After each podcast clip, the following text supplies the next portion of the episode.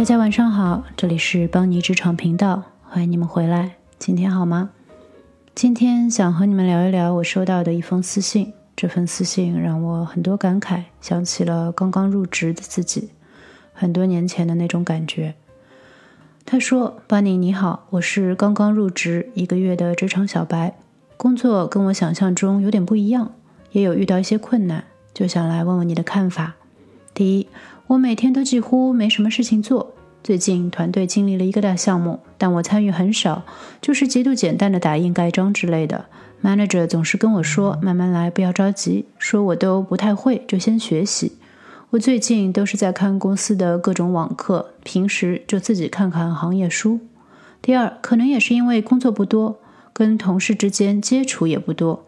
入职一个月了，我还是觉得自己是个局外人。同事们会很自然聚在一起讨论工作，但我就自己坐在工位上，很想融入，但又觉得那不是我的工作内容，我没办法跟他们聊。我也不是内向的人，但感觉也不知道该怎么融入。第三，我挺投入工作的人，所以实在不适应每天无所事事。我希望能有事情可做，但我又担心我一直表达会让领导同事觉得我太着急了。第四，我在五百强科技类公司，我觉得我真的没什么产出，就很焦虑，觉得自己毫无价值。谢谢 Bunny，不知道你能不能看到，看不到的话就当我自己吐槽了。说实话，那天我打开私信，看到了很多讯息，但这条一下子抓住了我，因为我忽然就想起了自己刚刚入职的时候那种局促不安。那种焦虑的感觉，所以也很想在这里聊一聊，希望可以帮到这位朋友，希望可以帮到当年的自己，希望可以帮到很多刚刚入职的你们。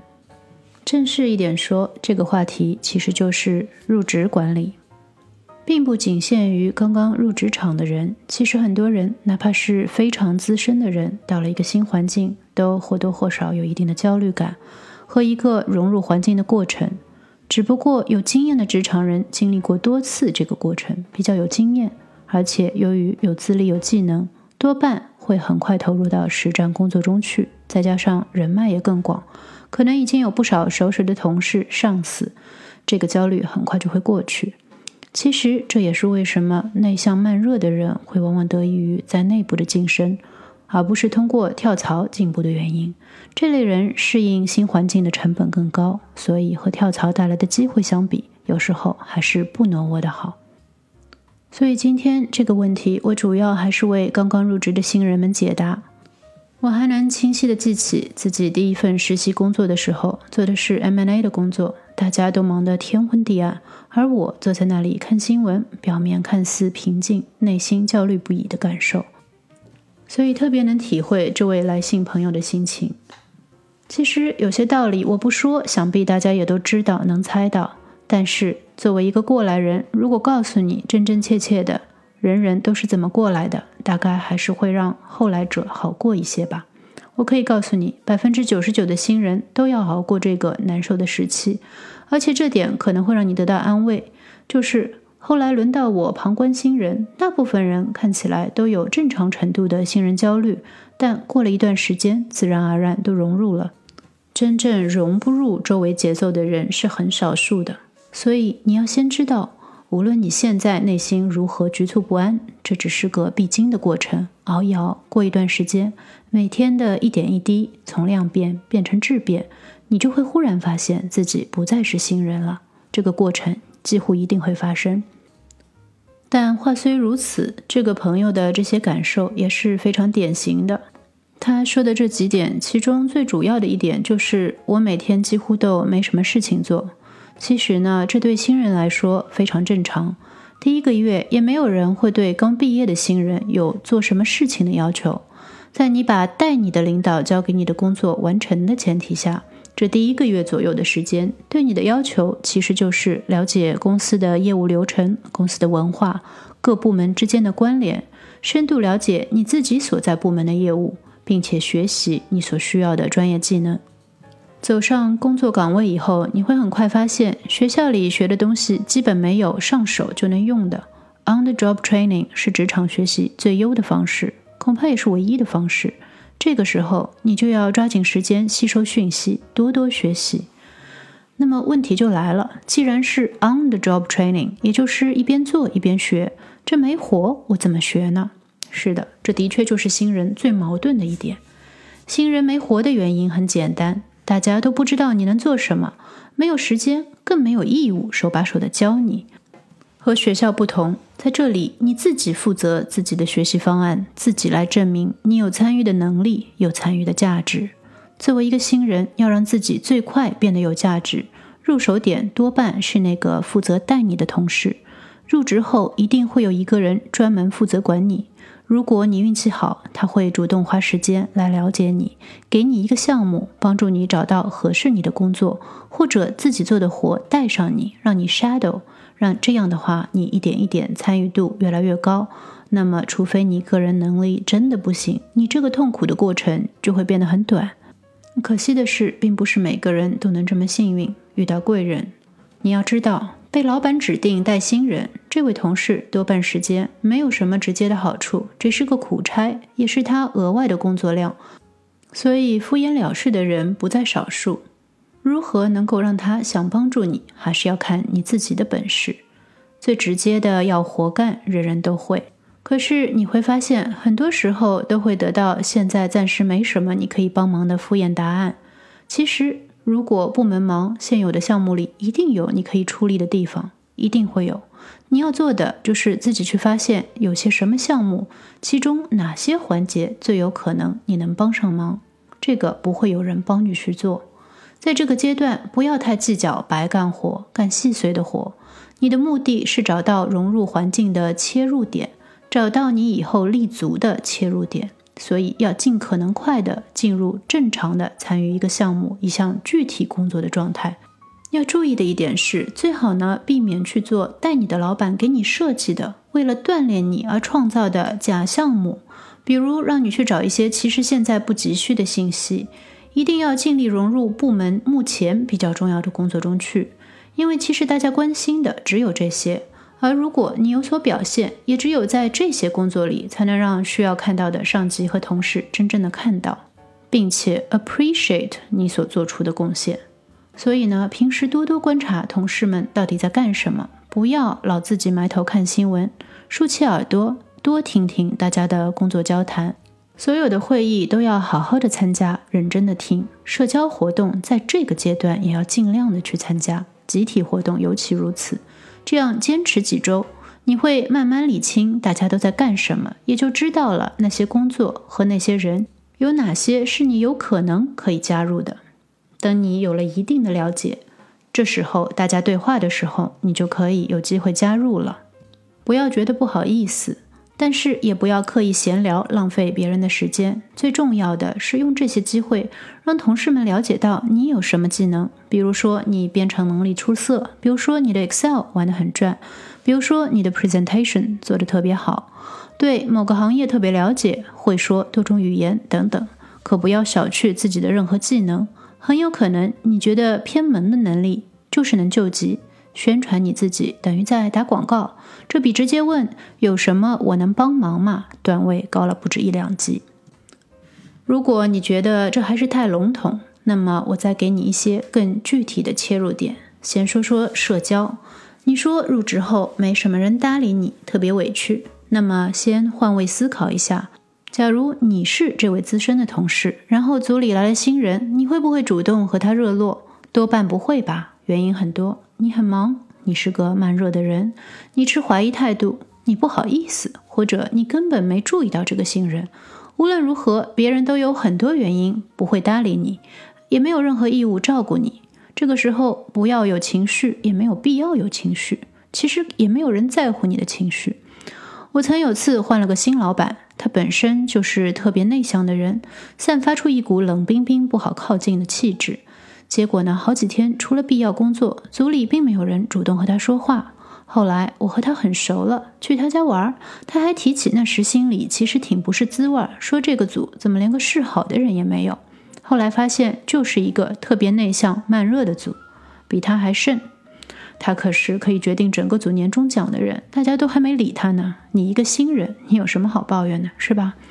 所以自己制造和别人熟识的机会吧，但是自然一点。比如中午顺便一起去买饭，比如买咖啡的时候帮忙一起去端，这样既不浪费别人的时间，也不把自己放在低人一等的地位上。闲聊中找机会请教，态度好一点，大部分人都会顺便给新人一两个 pointers，你就受益匪浅了。说到午饭，一般负责带你的老板会给你安排一个欢迎午餐。如果他忘了，可以有意无意提一下，是不是大家一起午餐一次，给你一个认识大家的机会，看看他怎么说。如果小组文化没有这个习惯，倒也无所谓，不要太 pushy，但是要尝试一下。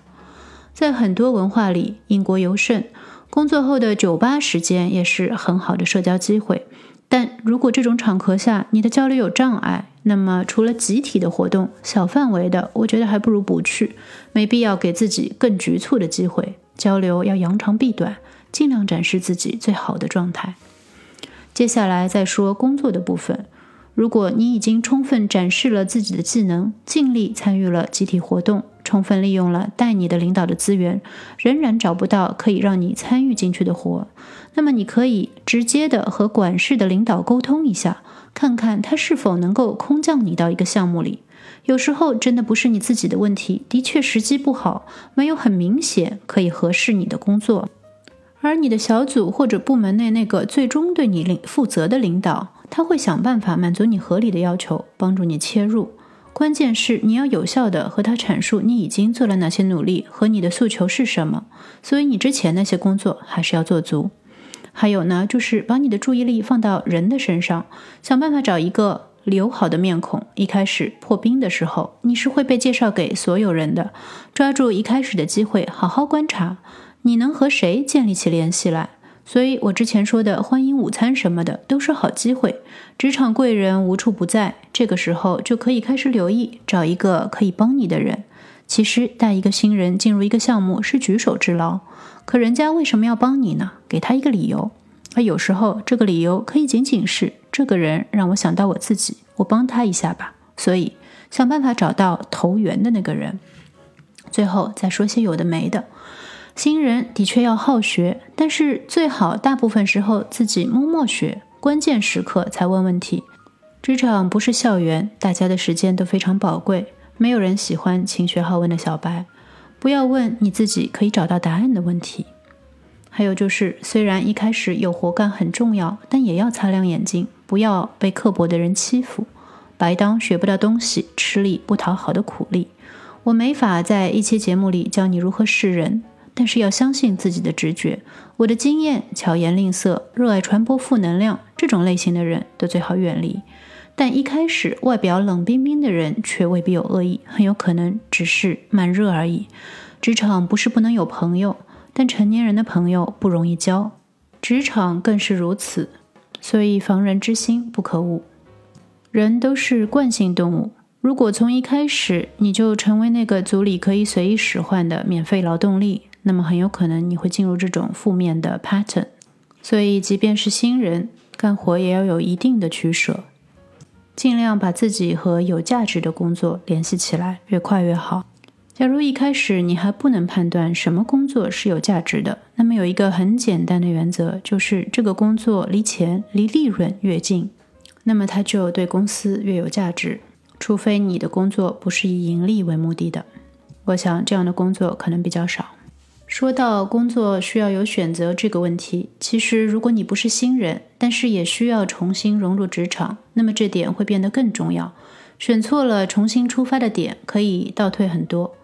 我当初产假结束的时候，之前的团队已经被人接管了，这个倒无可厚非。我怀孕初期出于私人原因主动换了工作，和上司说好之后产假会一年，到时团队可以让别人拿走。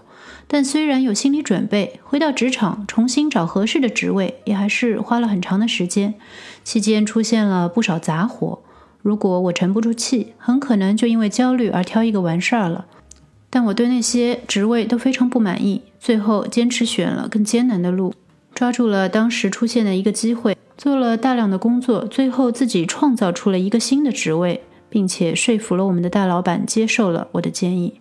这个过程花了几个月的时间，说中间我的心不慌那是假的，但我坚持一定要做一个可以最大化自我价值的事，这样后面的路才能走得更顺，走得更快些。其实这也是一个 trade off。